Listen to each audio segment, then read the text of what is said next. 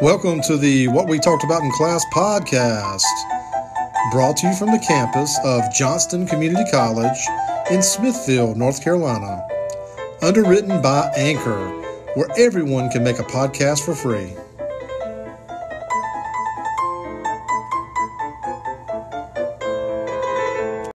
All right. Um, I'm going to talk about a few things. Uh, first things first, this is uh, essay number one, kind of an outline, and I wanted to explain it a little bit.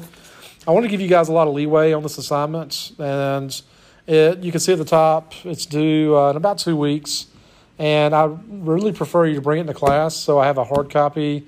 I know everything's done digitally nowadays, but since we're meeting anyway, um, if you have trouble printing a hard copy, send it to me in an email attachment and let me know that you're having trouble getting it printed and I'll print it for you. It's not a big deal. But um, three to 500 words, that's a big range too. 300 words is about a page and change maybe, type, double space. Um, but I put these writing prompts underneath it to kind of guide your thought process. And this is really, you have a lot of subjectivity as to what you put down here.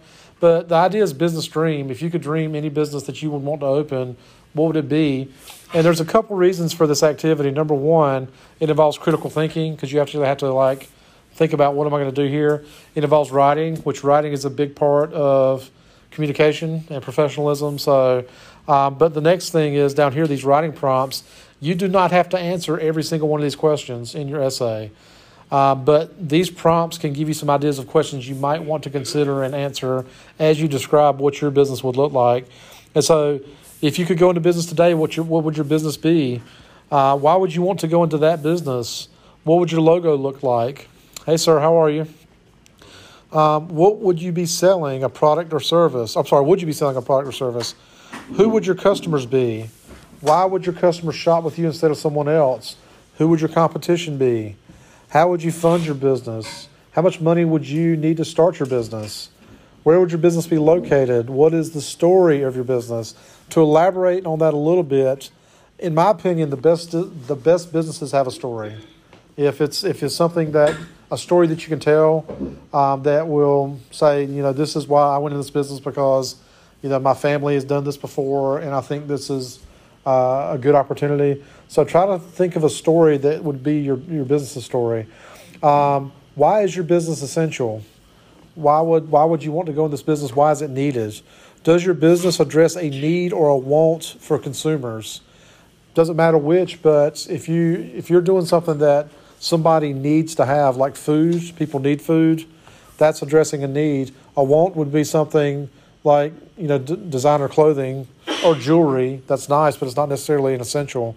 And how much would you charge for your partner service? Once again, you do not have to answer every single question. These are just prompts to get you to think about how you would construct your essay. And just so you know, a basic essay outline. I know you probably all have seen this before, but just in case, um, you start out with an introduction, so intro. And this is where you introduce your ideas one, two, three, whatever they're going to be. And then you usually have a number of paragraphs which you elaborate on your ideas, whatever they are. Oops. And then a conclusion that kind of wraps up everything. This is telling the, the person what I am going to say. This is this is a preview. All this right here is me saying it. Say it. And this down here, the conclusion is what I said. Basic essay writing. And believe it or not, this basic outline for essay writing is applicable to so many things in life. Uh, when you when you go into the professional environment and start working, and you do a memo, you say, "Hey guys, this you have a, um, a subject. This is what we're talking about. This is me concisely telling you what it's about, what what's involved, and then the conclusion is the wrap up. Okay, this is what we discussed. This is why it's important." Um, I'll say this: if you guys decide to continue with your education beyond the community college, uh, it tends to writing things like this gets to be longer. So you might do one page papers in community college, two page, three page, maybe, uh, sometimes maybe five or ten. But after you go to the four year level, you might be doing ten to twenty page papers, you know. And then if you go to graduate school, you might be writing even longer papers. Who knows? But um, when I started getting towards the end of graduate school, the reverse happened. They wanted me to say the same thing with less words. So here's 10 pages. Tell me the same story in, in two pages. And that means you're really trying to be concise and powerful in what you say. Get the most information out with the least amount of words. And this is an activity to help you build on constructing your essay ability. At the bottom, you can see there's uh, 10%, this is a rubric 10% for spelling and grammar, 10% for organiz- uh, word count, um, organizations 20%, format 20%, and content is 40%. So, um, and then I'm going to actually use this rubric to assess your papers and give you some feedback on that. Um, I've had all different types of assessments over the years on reviewing all different types of things, work that I've done, and I like to give you guys feedback so you can learn from it. So, questions or comments with regards to the essay should be not difficult. Email me with questions if you have any. All right, other thing I was going to talk about. I'm going to try to remember to bring in a book every class period just to talk to you about guys about books. My grandmother was an educator. My mother was an educator. My grandmother was really big into reading, uh, and um, I have over probably five or six hundred books at the house. I try to get my kids to read. They don't like reading. It's okay. My middle child does, but she, she doesn't read as much as I would like her. My oldest child doesn't read at all, and uh, I, I text her today trying to get her to read something. To just you kind of lose yourself in books sometimes, and it de-stresses you. It helps. It helps improve your uh, comprehension, improves your vocabulary and it just does does a lot of things for you, and you you learn something. So, but this is a, a book. This is the first book I'm going to show you. It's called Drive: The Surprising Truth About What Motivates Us by Daniel Pink.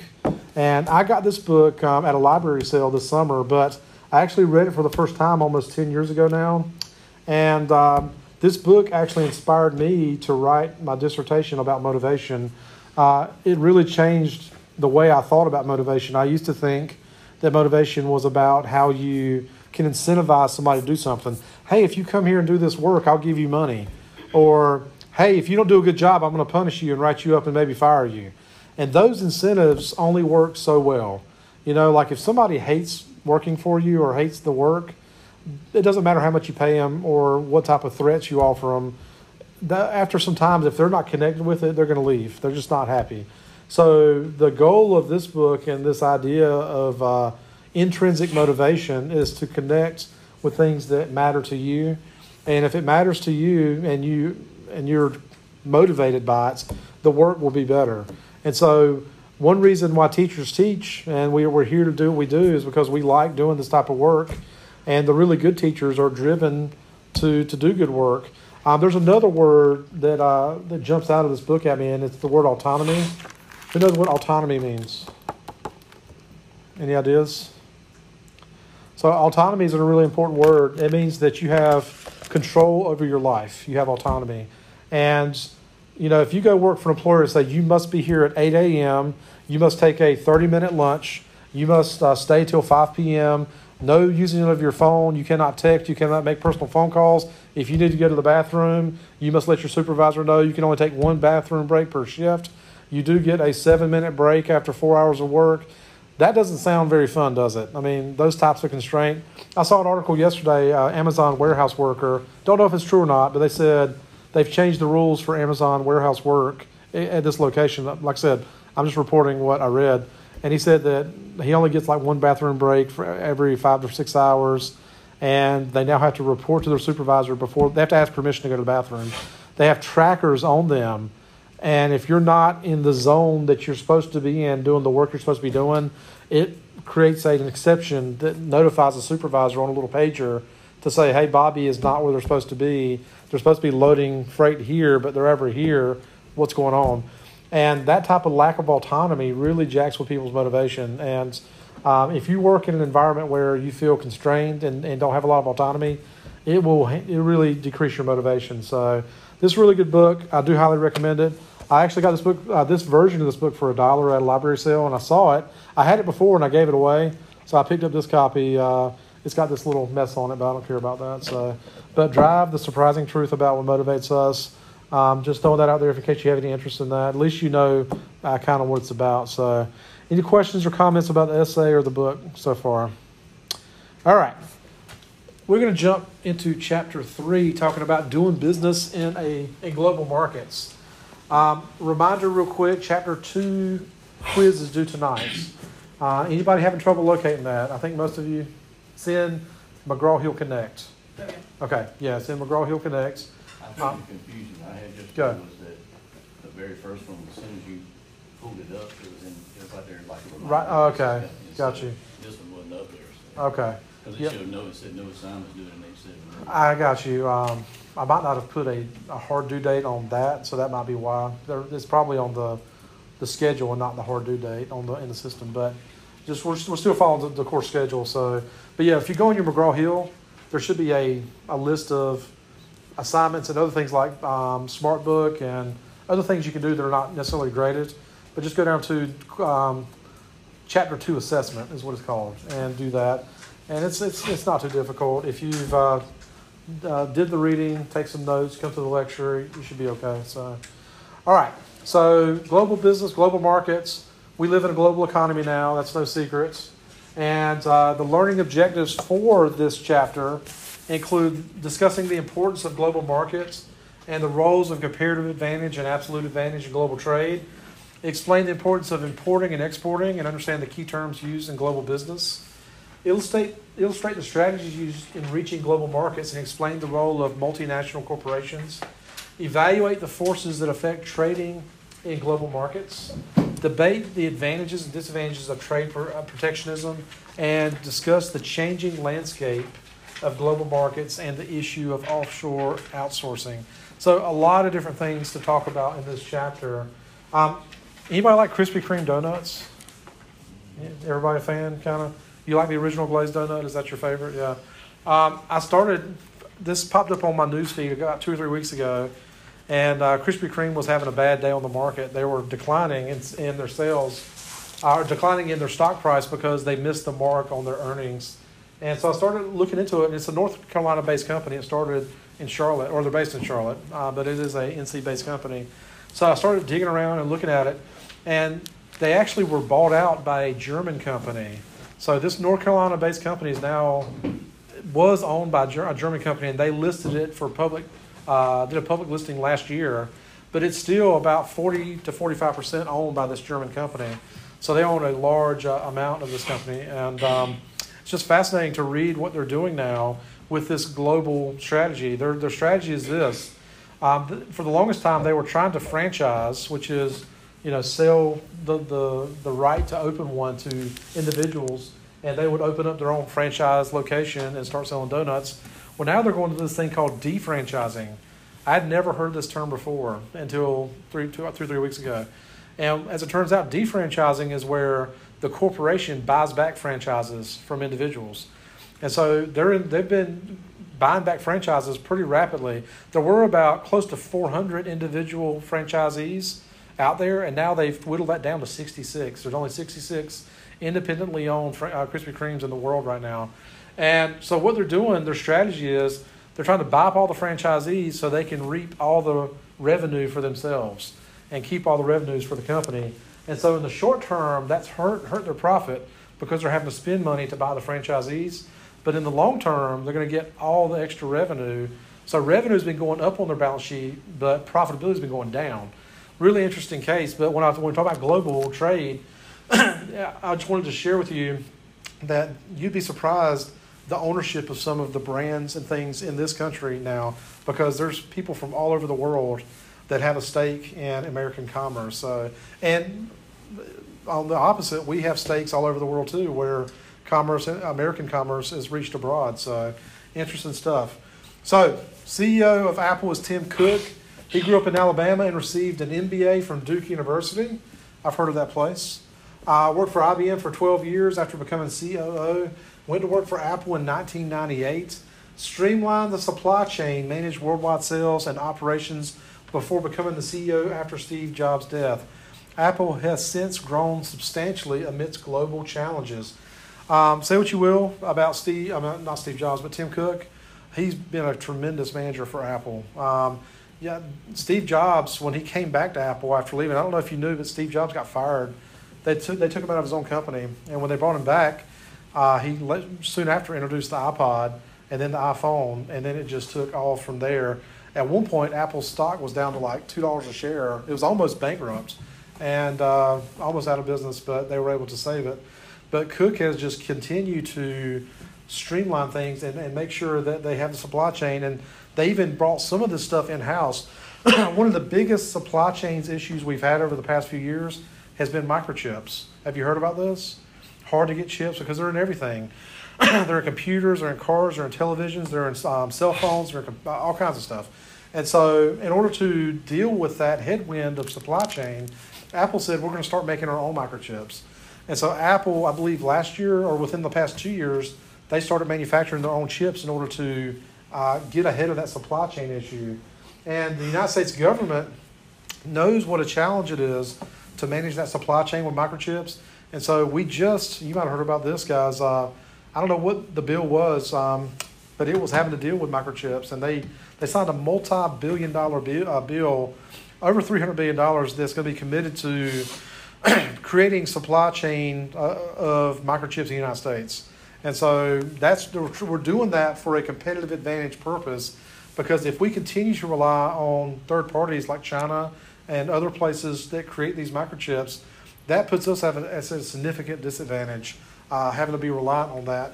If we create it in house, that, that, way we don't have to uh, wait for those things to get to us. And so, dynamic global market, the business, business in the global market, global business is expanding rapidly. So, we talk about population a lot in this class because that's something that we uh, need to be aware of globally. But also locally, I want to I don't want to mess up the demographics, but I believe Johnston County has around 220,000 residents, and we're going to be at 300,000 residents by 2030. Huge boom. This is the fastest growing county in the state of North Carolina. It's pretty impressive. But knowing that microeconomy population and looking at global population can kind of give you a sense that if you open an online business today, whether you realize or not, you're global at this point. I mean, like I had a small eBay business and I was selling stuff to people in South Africa, selling to people in Asia. I sold stuff to people in England, South America. And I was like, really? You guys want to pay that shipping? Go ahead. But they, that's, people do that. And so um, let's talk about importing and exporting. Importing is when we buy products from another country. Exporting is when we're selling products to another country. Why would we do that to begin with? What, what, what brings about the reason why we would need to import and export? What do you think? Why would why would we have that to begin with? Why would we do importing and exporting? Prices, What do you mean? stuff's cheaper, labor's cheaper in other countries. Labor's cheaper in other countries, right? So there's this word called arbitrage, and what we're doing is that we're arbitraging the labor. What we're doing is taking advantage of lower prices for products and services in another country. Then we bring them over here and can sell them for a higher price. Um, there's a great documentary one of my college instructors showed me back in 1998 called Roger and Me. Um, and in this documentary, it talks about the demise of the automotive industry in Michigan. And what was happening is General Motors was taking these companies, taking them from Michigan, and bringing them over to Mexico and opening them up over there because labor was a third or less than it was in the United States. And when your labor costs go down by that much, all the all the difference between that labor cost goes right to the bottom line, and so profitability goes up. Uh, even when you factor in shipping, having to bring stuff back stateside. So, um, but yeah, importing, exporting, we do that because another reason is that certain countries specialize in certain products and services. You know, um, what's one good thing that we're really good at in America at production of? Absolutely. We're really good at agriculture in America. We grow, we, we've got the world, we're the world leader in se- several crops. Uh, sweet potatoes is one of them. We produce more sweet potatoes in North Carolina than any other place on earth. Uh, but other countries have, have contrary products, you know, like uh, every country has something to offer that's a resource that another country might need. And so it pays to specialize. Why would we focus on something that we're not good at or focus on something that we just don't have resources for, you know? And so by importing and exporting, we're allowed to specialize in what we're good at and allowed to bring in other stuff that we may not be so good at and sell those folks things that we're really good at producing. And so global sports, it may not be what the rest of the world calls football, but American football is attracting an audience outside the United States. London's Wembley Stadium has been home to NFL's international series since 2007, and the league recently signed an agreement for 10 more years.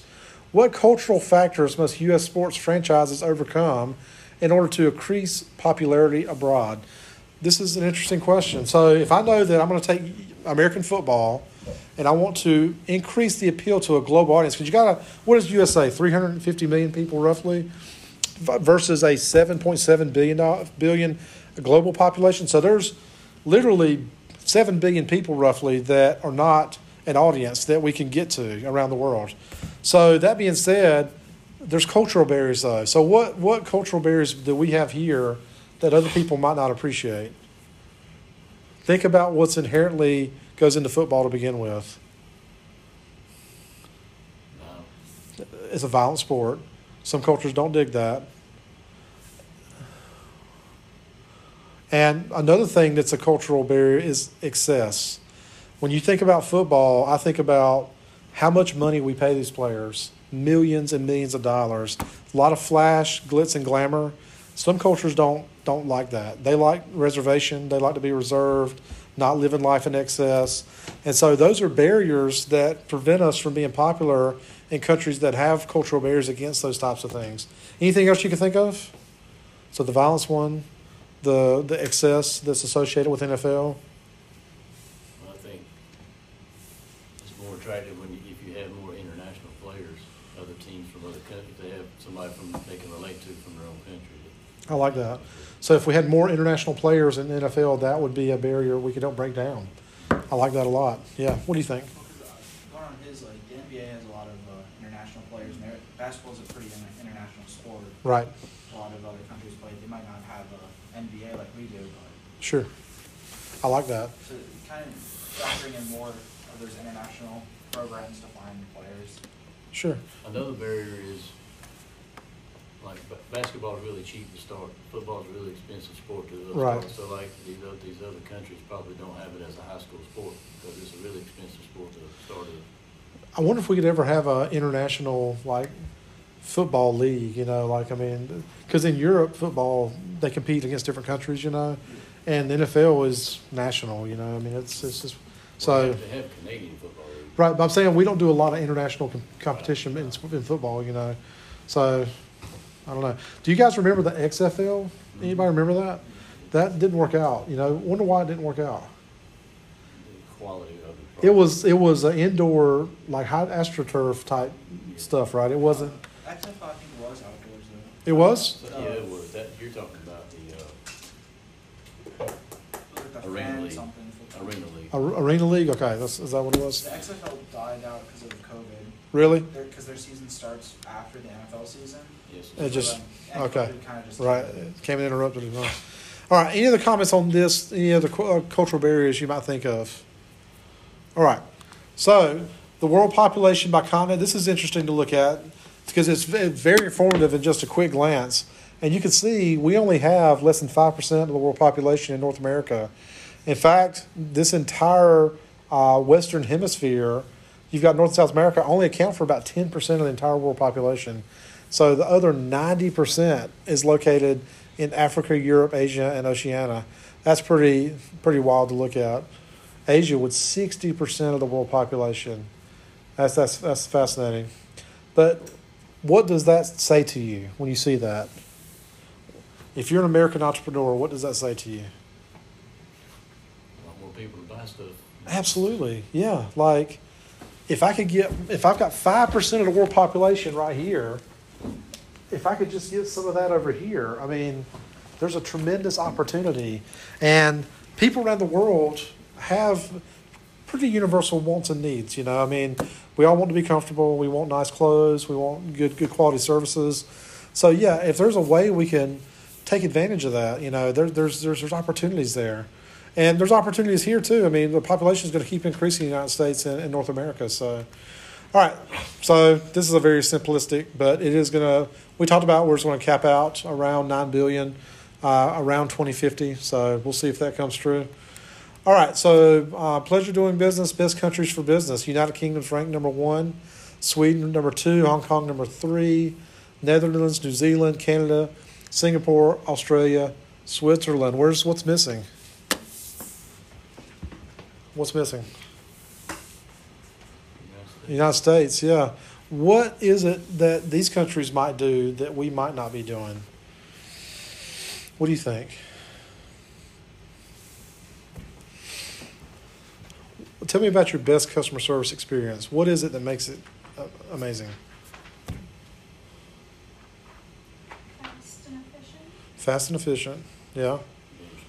Right. We got a lot of cultural animosity in the United States. Like, if I don't know you, I don't want to talk to you. You know, like I mean, there's this there's this communication barrier that exists in our society where I don't know. It's just I think in the South, I don't know. I th- I've- I've heard that people that come down south think Southerners are friendly. I don't know because I live here if that's a fair assessment or not. It's are you are you from somewhere else? Yeah, I'm from Ohio. Okay, is are people friendly in the South? Oh yeah. Yeah. Are people friendly in Ohio? No. Really? Yeah. Okay. They're very just like straight up and Yeah. honest. And Right. Not very like nice or respectful at all. Sure. So um, you like living in the South? Yeah. Okay. Good. I, you know, my aunt and uncle lived in uh, Pennsylvania for a while, and uh, I've been to New York. And Northerners have a stereotype, and stereotypes are not necessarily reality. Because I know a lot of Northerners, and I know some very friendly Northerners, but there's a stereotype that Northerners are not as friendly as Southerners. I don't know if that's a true stereotype, but it it nevertheless exists. There's a stereotype that Southerners are ignorant because we have a country accent. You know, I mean, that can't be true. You know, but it's a stereotype that exists. Uh, I have a friend from California, and they have their own stereotypes. You know, so um, you have to be careful with those stereotypes because they're not necessarily a signifier of reality. But this is a metric that's interesting because um, these countries are doing something that give them a competitive advantage for being the best country to do business in. Uh, part of it could be taxation. Uh, that could be part of it. Uh, part of it could be uh, the population. You just you just don't know all the metrics that went into this. But I did notice the United States is missing. So, um, can you spare a dime? Home countries for some of the world's billionaires. So even though we're not the best country to do business on that top ten list, we do ha- have our home to most of the world's billionaires. Not it might be the majority. I hadn't added up the bottom six, seven here, but it's close. Um, let's see, 3, 4, 15, 5, 15. Yeah, it's almost to 50%, around 40% of the world's billionaires leave the United States. China's got the second most, Germany, Russia, United Kingdom, Switzerland, Hong Kong, and India. Um, wow, that's interesting to, to look at. So, uh, resources and product countries with abundance natural resources like Venezuela need technological resources from other countries like Japan. Yeah, this is what I was talking about with importing and exporting. It doesn't matter if you've got all the oil in the world if you don't have the technology to logistically get it out of the ground and move it. Then it's then it's not it doesn't matter. So you have to be able to use resources from other countries to leverage that. So global trade allows countries to produce what they make uh, the best and buy what they need from others. We do have this idea of free trade, the movement of goods and services among nations without political or economic barriers. For the longest time in, in North America, we had what's called NAFTA, North American Free Trade Agreement. Have anybody heard that before? We actually just redid NAFTA recently. It's uh, it's not called NAFTA anymore. It's called a little different spin on it, but for all intents and purposes, it's still NAFTA. Um, and some people, you're going to have critics and you're going to have supporters regardless of what you do. But on the pro side of NAFTA, it allows for uh, a more free trade. But on the con side, um, it also allows for um, this arbitrage that we talked about. So you get cheaper labor in another country. Sure, you're going to move your business to another country where you can uh, capitalize on cheaper labor and then bring that product back and sell it, you know, at that same price and keep the difference. So free trade, um, there's good, there's there's pros and cons to anything you do, um, and if you allow for a complete unrestricted free trade, which we're going to talk about some tariffs and things like that in a moment, but what ends up happening is rich countries end up dominating, and so we had this conversation before class started about uh, college athletes getting paid, and it's called name, image, and likeness (NIL), and so that being true, uh, what if we allowed for unrestricted nil, complete unrestricted? Basically, the most wealthy colleges would have the best players because the elite players would get recruited by them, and they would want to go there because they're going to get more money. It's obvious, and so what that would lead to is the wealthiest colleges dominating college sports, and there will just be no competition. And that's not good for athleticism, it's not good for business. And so we have to have some trade restrictions, otherwise, wealthy countries will just dominate the global economy. And so if you're a sovereign country, you have to say, we're not going to allow the United States to just come in here and dominate because this is going to put all our local business owners out of business.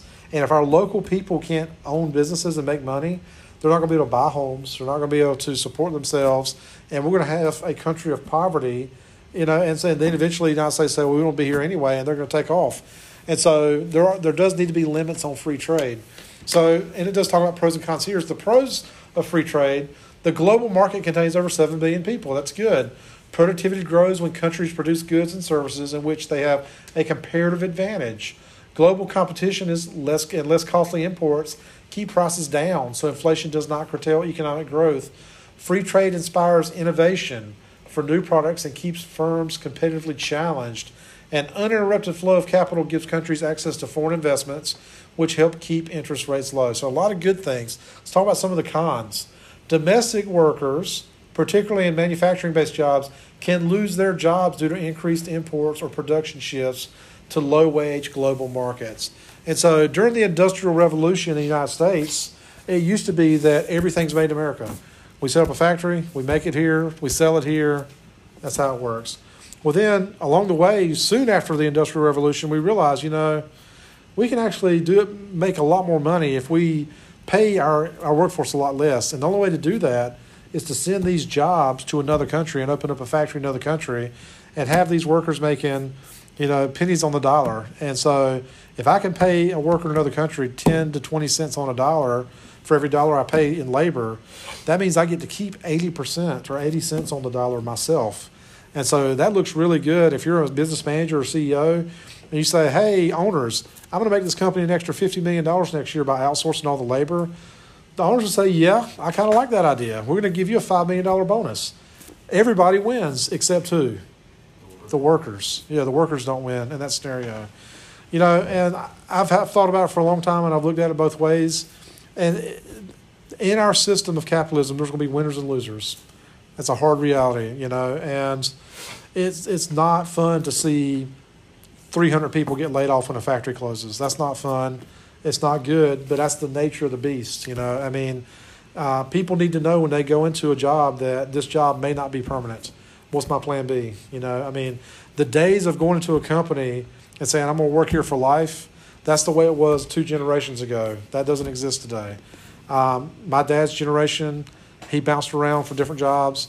My generation, uh, the normal like longevity for most private sector jobs is like five to seven years, and you change jobs every five to seven years. Not to say that you can't work for a company for two or three decades. It's just not the norm nowadays. Do you agree with that assessment? Or, yeah, see a lot of people in my and I mean I've pretty much everybody I've known uh, professionally has moved jobs quite a bit in their career.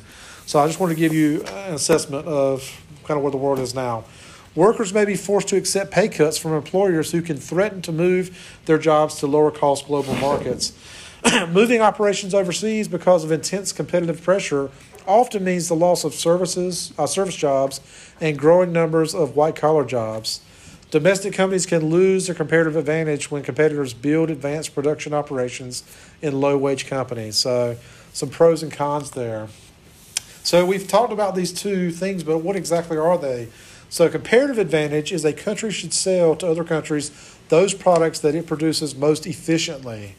If it's painful for us to manufacture radios, meaning that we have to have a lot of infrastructure to do it, we have to bring in a lot of parts and things like that, why in the world will we do that? You know, if it's easy for another country to make radios, let them do that. They can do it quickly and easily. But um, and the same thing is true for a lot of different things. But what we can do well here is agriculture. We've got a lot of farmland. We've got a lot of um, equipment. We've got a lot of people with knowledge on how to do agriculture. And so we do that very well in the United States. And we've increased our efficiency, that key word, we've increased our efficiency over the decades and centuries in the United States on how to manufacture crops and do it and, and maximize our square feet in the field, you know, our acreage. So we, we're, we're doing that and we export that. Uh, I know that we buy things from other countries that we need. The absolute advantage is a country has a monopoly on producing a specific product or is able to produce it more efficiently than all other countries. What's an example of a product or service that a country just has it on lockdown? Ukraine and wheat. That Ukraine and what? Wheat. Wheats? Yeah. They, they produce a large chunk of the global supply. I forget how much it is, but it's significant. Yeah. What else is another example of a country that really has a, uh, uh, produces the majority of what it is on Earth? Uh, up until recently, uh, when you were talking about like the microchips, uh, Uh-huh. Taiwan. Yeah, up until recently. And the reason why we're having to get into that business is because we realize that's a point of failure. Imagine if they had an incident where we just couldn't get chips for six months or a year. That would be very painful. I mean, it would jack up so many industries airline, automotive, computer, education. You know, you keep, uh, inform- I mean, just keep on going. I mean, cybersecurity.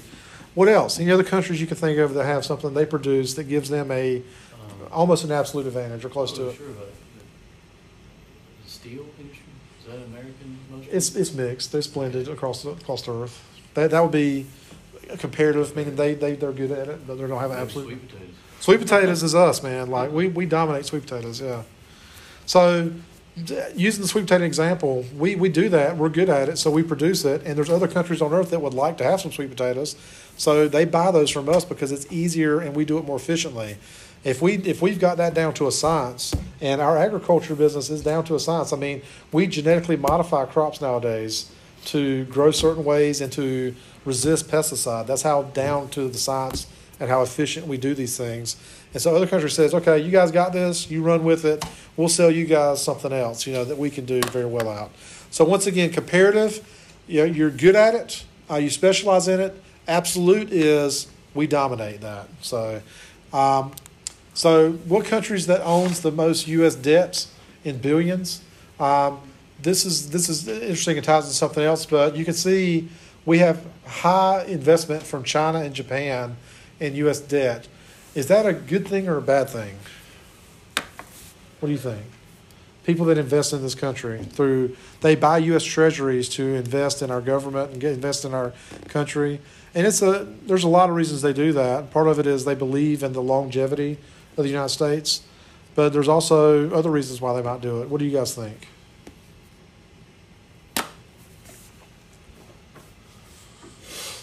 Could what you think? Uh, because they're reliable on the U.S. being someone who buys from them. Like Yeah. China relies on us to buy from them. Japan pretty much relies on us to do a lot of things now. we we have relationships with a lot of countries on earth, and some of them are friendly and some of them are not so friendly. But whether we acknowledge, whether we like another country or not, uh, we have a codependency on on each other. Like we've got to get along because if we don't, you're dependent on us to support your economy. We're dependent on you to support our economy.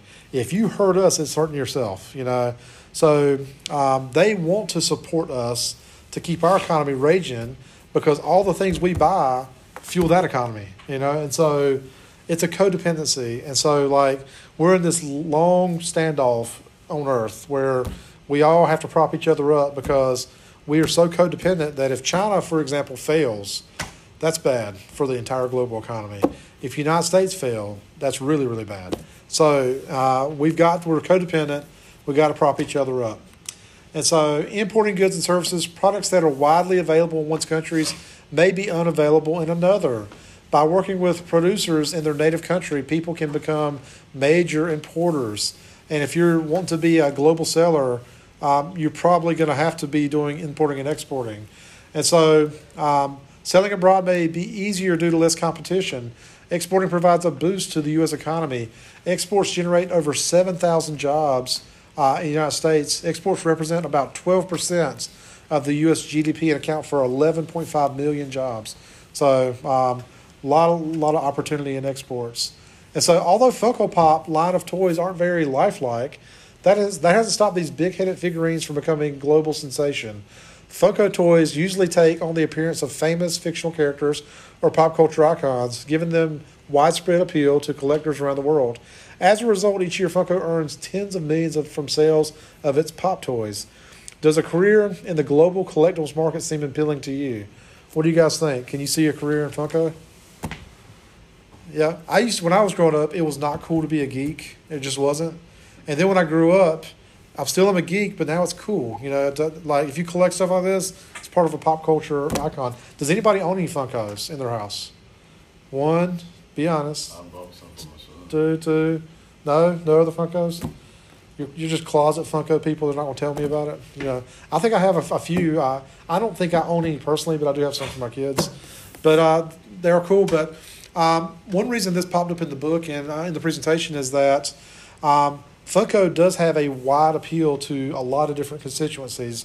There's hundreds and hundreds of different characters, and so that being said, it's a great business because the products they produce appeal to a wide audience, and um, they're very affordable. You get them from basically eight to fifteen dollars, and so it, it has a wide appeal. A lot of people collect them. So, you have a comment? No. What's up? Uh, I actually just saw on the news they, uh, I don't really know much about baseball cards. but Okay. Apparently, they just sold one of, it's now the most highly valued baseball card in history. Really? It went for eight figures. Yeah. Wow. For one card. Is it like the Honus Wagner rookie card or something? I don't remember. Do you remember what it was? Myers something. Okay. I don't know. Started with an M, Do you know them? ended with an M. Okay. It was on BuzzFeed. I caught it just as they like popped it up today, but I was so shocked. It was like twelve trillion something. What? Yeah, it was a lot of money. Yeah, the collectible market. Um, I, I do collect things. I, I've actually had a comic business on eBay for a while, and um, I collect comics, I collect books, and collect some toys. And uh, one of the sets, the types of toys I collect are Lego sets. And um, the reason why I, I don't, I've got some that I get my kids to open, but the ones I keep are the larger sets that I don't open at all. And sometimes I even send them off to get graded. Th- That's expensive, but I have a long term thesis. Lego actually appreciates on average 11% a year. So you start doing some math on that and you realize this is a good long term opportunity.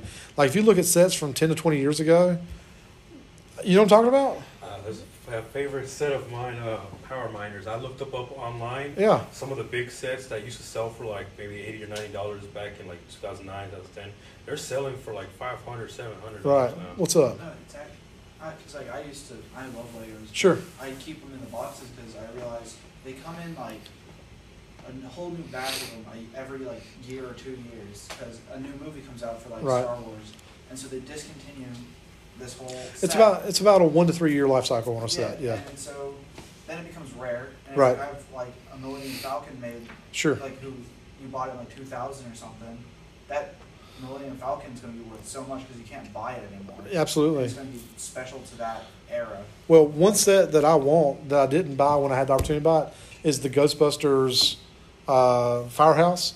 The the MSRP one was like three three fifty, but now the cheapest you can get it is eight to a thousand, and that's already over hundred percent appreciation on that set. So my thesis is over two to three decades, some of these sets will be extremely valuable, and it's actually my th- my my part of my investment strategy in this particular arena is just about two or three sets a year, big sets, and just hold them for 30 years and see what happens, you know. So at the worst, I'll have fun, but I'll be just when I'm like 70, I'll open all these things and have fun. Or uh, I might have a good good investment long term, so we'll see. All right, I'm going to take a quick break, uh, rest my voice for two seconds. All right, I'm going to jump back in. We got about 30 minutes or so, and we'll see if we can get through the rest of this lecture. So, um, influencers. Has anybody ever wanted to be an influencer or tried to be an influencer? My kids, when they were like eight years old, they were like, "I want to be an influencer when I grow up," you know. So, and that wasn't that long ago, but it's funny because before TikTok, it used to be called Musical.ly. Do you guys remember this? Mm-hmm. Yeah, and so they would do these Musical.ly videos, and now they go back in and look at them from like five, six years ago, and they're so like, "Oh my god, I can't believe I was doing this stuff."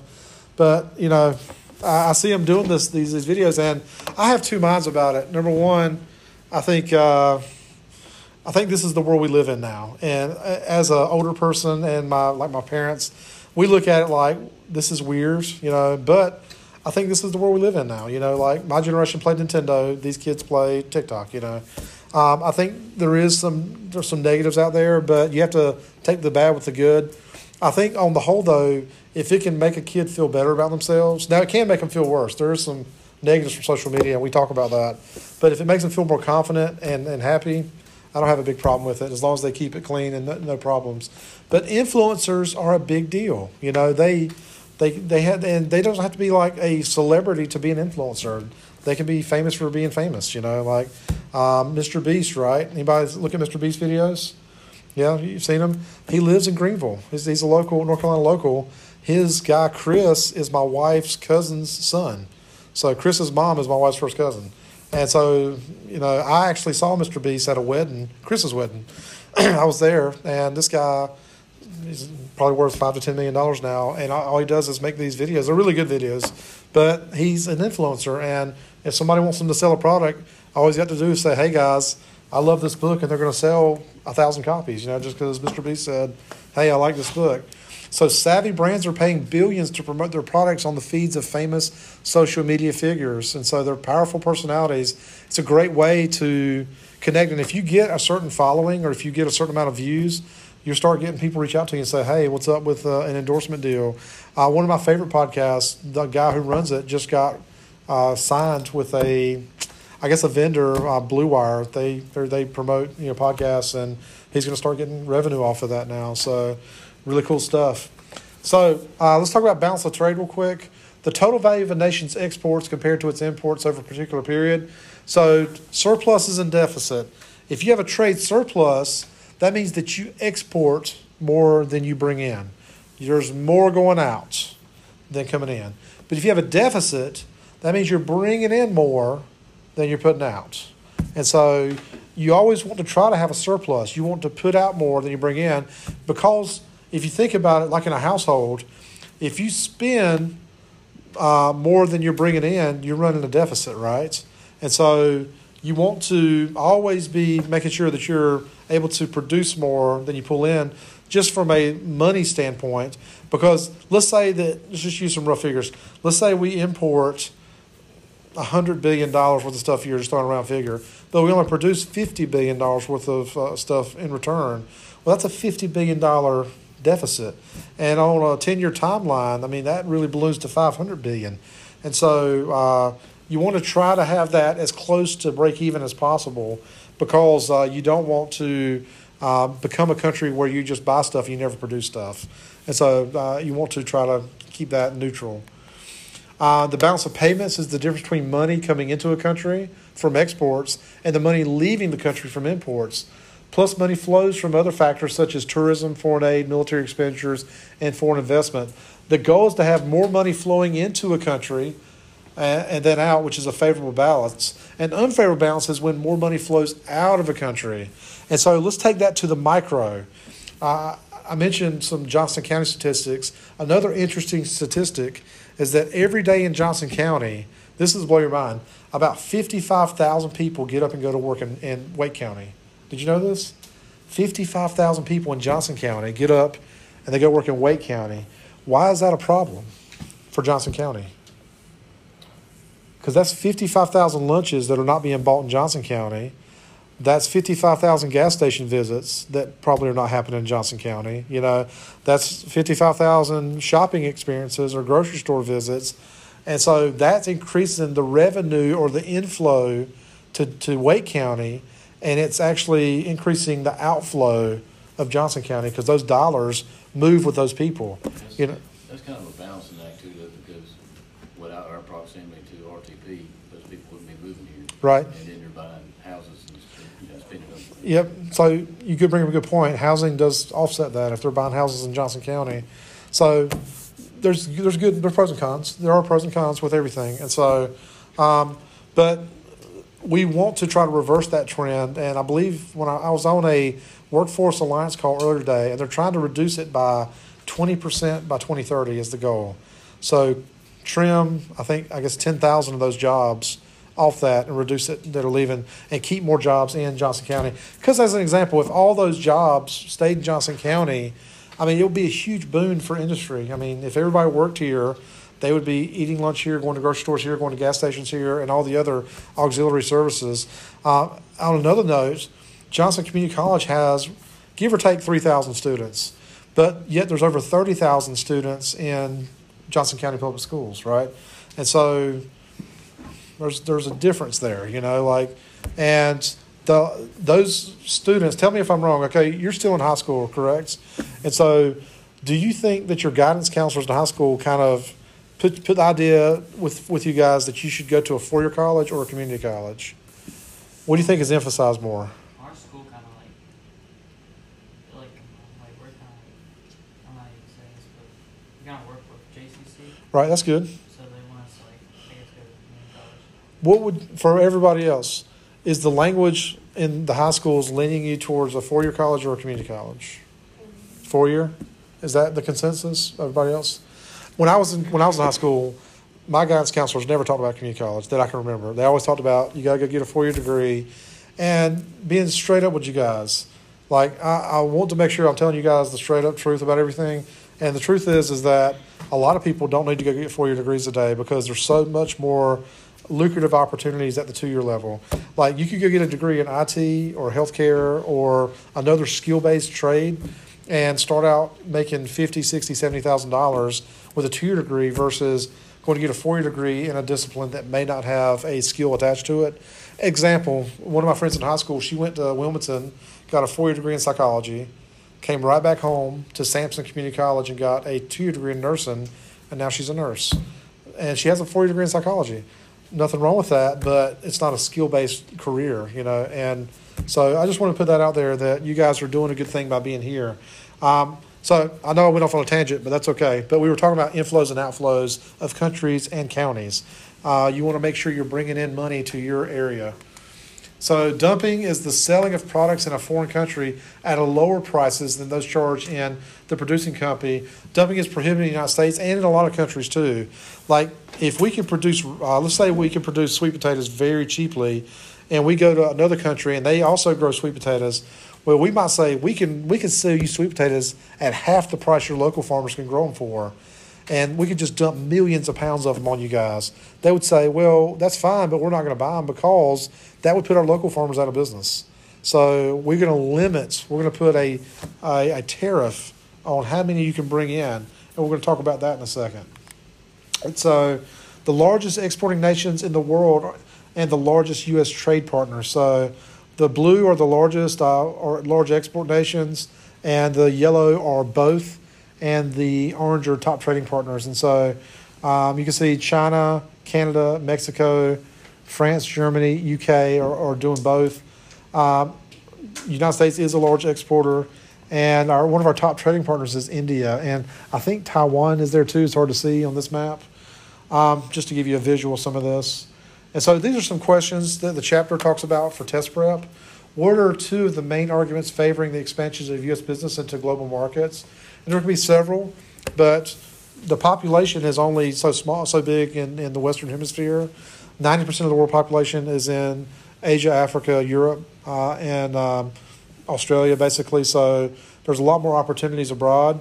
Um, what else could be another argument for why the U.S. should seek global partners or global trade? We just talked about some of this stuff. There's other opportunities in other countries to buy products that other people can produce easily where we might not be able to produce them as easily. So why would we build radios in the United States when we can buy them from China and they're really good at doing that? So that is an advantage. What is comparative advantage and what are some of the examples of this concept at work in the United States? So remember when we said comparative advantage means that we're really good at it, but we don't necessarily dominate. Uh, an example is the steel industry. We, we produce that, but we don't dominate the steel industry as part of it. Um, how are a nation's balance of trade and balance of payment determined?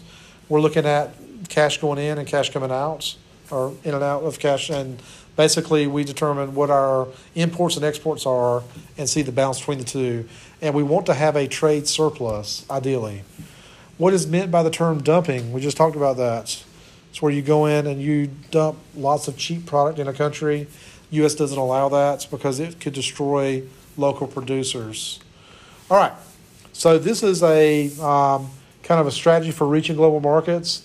So licensing, ex- exporting, franchising, contract manufacturing, international joint ventures and strategic alliance, and foreign direct investment. This these are individual strategies, and this is the least amount of commitment and that's the most amount of, of, of com- commitment. So licensing is where I say I'm going to pay you a fee to be able to sell your product in this country. So like if you manufacture T-shirts, I'm going to say I'm going to pay you a royalty to be able to sell your T-shirts, and I might even make them over here too to save you some shipping. Exporting is where I make something here, send it over there. Franchising, we talked about Krispy Kreme earlier, but that's where you buy the right to open a it's a business in a box. You buy the right to run this business in whatever country that you operate.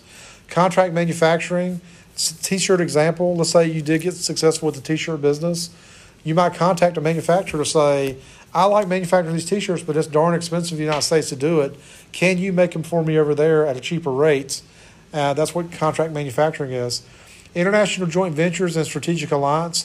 This is where one or two or more companies or individuals come together and they say, We want to have a strategic alliance because you're really good at this, I'm really good at that, and together we can do something special.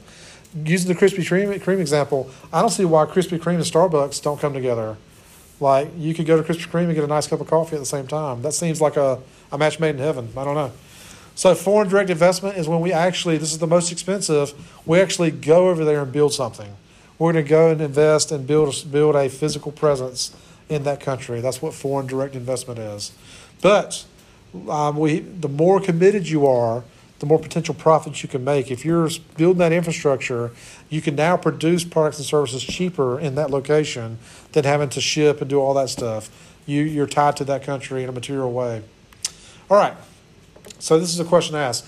What is the term for a global strategy in which a firm allows a foreign company to produce its product in exchange for a fee? So we just talked about this. I know, but I wasn't listening, dude. Gosh.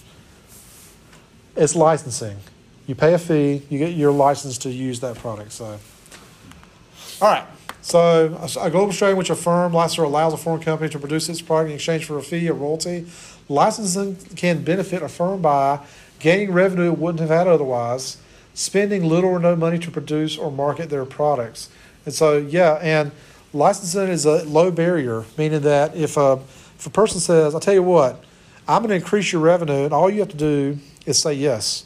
Basically, you say yes, we sign a contract, I'm going to license this product from you, and I'm going to you know put a logo on it or whatever and sell it in my country, and everybody wins. You know, I get to make some money, you get to make some money. It's a nice thing. Licensing is a is a is a is a good opportunity. So this is an example of licensing. Marvel has licensed many companies to make products related to successful film franchises like Guardian the, Guardians of the Galaxy. Do you think Marvel licensed product will maintain their global popularity with new, new new generations of viewers? Do you think this is a a flash in the pan, or do you think it'll sustain for a long time? Do you think Marvel's days are numbered, or do you think it's going to continue to be a, a big franchise? I don't know. I think it's numbered. You think it's numbered? Yeah. I even me as a comic book fan, when the last Avengers movie happened, uh, what is it, Endgame? I kind of fell off after that. I was like, eh, I don't watch the Disney shows. The new movies are just okay, you know. So That's, that's what I was. I think some of the newer movies, the quality is probably going down, so. yeah, the stories. What do you think? I think, uh, compared to Star Wars, like Star Wars seemed unstoppable up until Disney started making the new movies, and now it's like, have you seen Star Wars now? I've never even.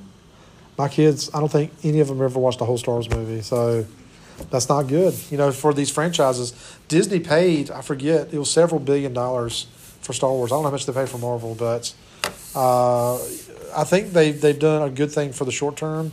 But you have to ask, is this long term sustainable? You know, are they going to?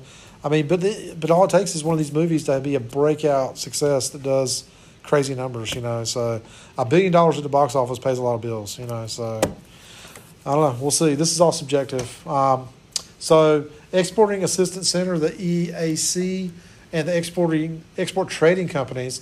So, EAC helps small and medium-sized businesses with direct exporting by providing exporting assistance and trade finance support.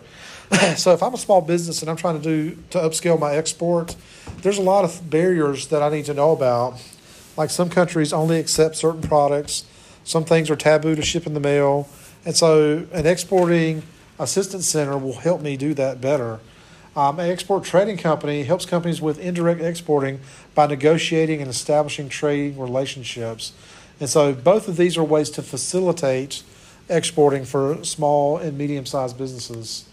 So franchising, this is the next thing we talked about. So we talked about land licensing. Franchising is a contractual agreement whereby someone with a good idea for a business sells others the right to use the name and sell a product or service in a given territory in a specified manner. Large and small franchisors can be successful in foreign countries. Franchisors need to adapt their products to the countries they serve. Yeah, um, franchises are everywhere, all around it. And one reason they're so successful is because it's a proven system of business. When I, if I buy a McDonald's franchise, I know exactly what I'm getting. They can tell me pretty much what my daily sales are going to be based on traffic patterns. So I know pretty much my daily sales, my annual sales. I know exactly how much my labor is going to cost. I know how much my royalty is going to be. They have it all mapped out for me. They say we've been doing this a long time. This is what your numbers look like. This is how much it's going to cost you to go into it. Uh, and pretty much any significant size franchise, you're going to know that information. You're going to be able to find out, you know, what the risks and benefits are. Um, the benefit to them is they get another oper- operator that's willing to step in and help manage that business, and they're going to get a royalty off of that. Uh, and the benefit to you is you'll get to keep any and all profits. And so, um, I had a friend that, that started. They went into a franchise. Anybody like Firehouse Subs? Nobody's a fan. Just one. Um, who, what's your favorite sub place? If you're going to get a sub, what do you go get? Subway. Publix, What's it called? Publix. Publix. Yeah. So um, what's the other one? Jimmy John's. Anybody like that? Not really. No big. Not not a lot of sub folks in here. Is this what I'm getting? Okay. Subway's terrible, man. What's wrong with you? So, What's the one over there about Bilks? I don't. I don't know. What is it? What do you What do you think? Uh, so I grew up in Florida, and there's a sub place called Larry's Giant Subs, Okay. and they're like the only place we can go to eat subs at. Or they don't have them up here. Yeah. So that's why I go to Firehouse because they're the closest you can get to. I worked at a place called Zero Subs that they don't have those around here either, and uh, you know, I don't, I don't, I guess Firehouse would be close to that, but not really. It's it was a different concept. But anyway, the reason I mention it is my friend opened. He started a Firehouse franchise, and then he started a second one. Then he started a third one, and him trying to manage all three and trying to keep all three of them staffed, it drove him to the edge, man. He ended up crashing and burning. He had to sell all his franchises and get out of that business. It just it wasn't sustainable. I mean, if you've got good employees that'll stay with you, yes, but if he was having to drive to all three every day to try to help manage that business, it was very difficult. And so Jersey Mike's, Jersey Mike's that's good. I like Jersey Mike's. Yeah. Yeah, they're they're expen- they're all expensive though, so good stuff. All right, um, global franchises. Tired of studying and want a quick snack? How about a piping hot pizza topped with eel, mussels, cream cheese, and olives, like this one? Ugh. International chains serve pies like these around the globe in order to appeal to different tastes. How can franchises ensure their products are appropriate for global markets? Um, I know the guy who owns Highway 55. It's uh, used to be Andy's. Anybody ever eat there? Highway 55 Andy's? You like that place? Um, his name's Kenny Moore. He lives in my town, and um, his family goes to my church. But Kenny's got an interesting story. It started in Goldsboro Mall uh, about 30 years ago. And um, Andy's his son. That's why I named it Andy's. But when he tried to expand beyond the borders of North Carolina, he realized that name was copyright, so he had to change it to Highway 55. But he actually was opening up a store in the UAE, United Arab Arab Emir- Emirates. Yeah, thank you. Uh, and um, he said that the meat they don't eat beef in that country. They don't eat cow, so they had to use a different animal for their hamburgers. And I don't want to swear it's camel that he said that they were serving, but I think it was camel meat that they were eating. I mean, they got a lot of camels over there, so yeah. Uh, but that's the compromise they made to be able to serve. And if you look at franchises around the world uh, and look at some of their menu items, they are different. You know, like McDonald's in different countries in Europe is not like McDonald's here. Like um, you hear about people eating mayonnaise on their French fries. Does anybody do that? No, but they do it in Europe. So you know that kind of stuff. So, but yeah. Um, so you want to. The reason why this is, comes up is if you are going to enter a different country, there's cultural norms that you have to adapt to, and you want to know what your audience is going to be looking for. So, um, I read recently too that Domino's is going out of business in Italy. Why would Domino's go out of business in Italy? It's just, it's pizza. in my opinion, I mean, like like Domino's is toward the bottom of of takeout pizza. To me, it used to be better in my opinion, but like we've talked about the pizza before in here, you know. So if you're gonna have next close to the bottom of takeout pizza in Italy, the capital of Italian food, yeah, there's probably a reason why it's going out of business. And so if you would ask me, is it a good idea for Domino's to open up in Italy? Probably not. You know, I mean, these guys like fresh. I, they're probably insulted by it. If I, I mean, honestly, they're like, you're serving me this this trash pizza when we can get fresh stuff made by grandma down the street and it's awesome. You know, so yeah, they probably were insulted by Domino's. So um, Dunkin' Dun- Donut flavors in Taiwan is an example. I actually saw some of this recently. Sweet potato donuts, honeydew melon, green apple, kiwi fruit, mango, pineapple, strawberry, and corn crumb soft rice cake. Ooh, delicious.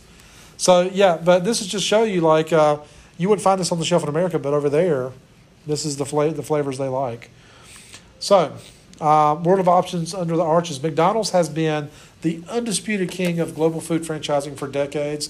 Has anybody ever seen The Founder about McDonald's? Great movie, right? We may watch it here at some point.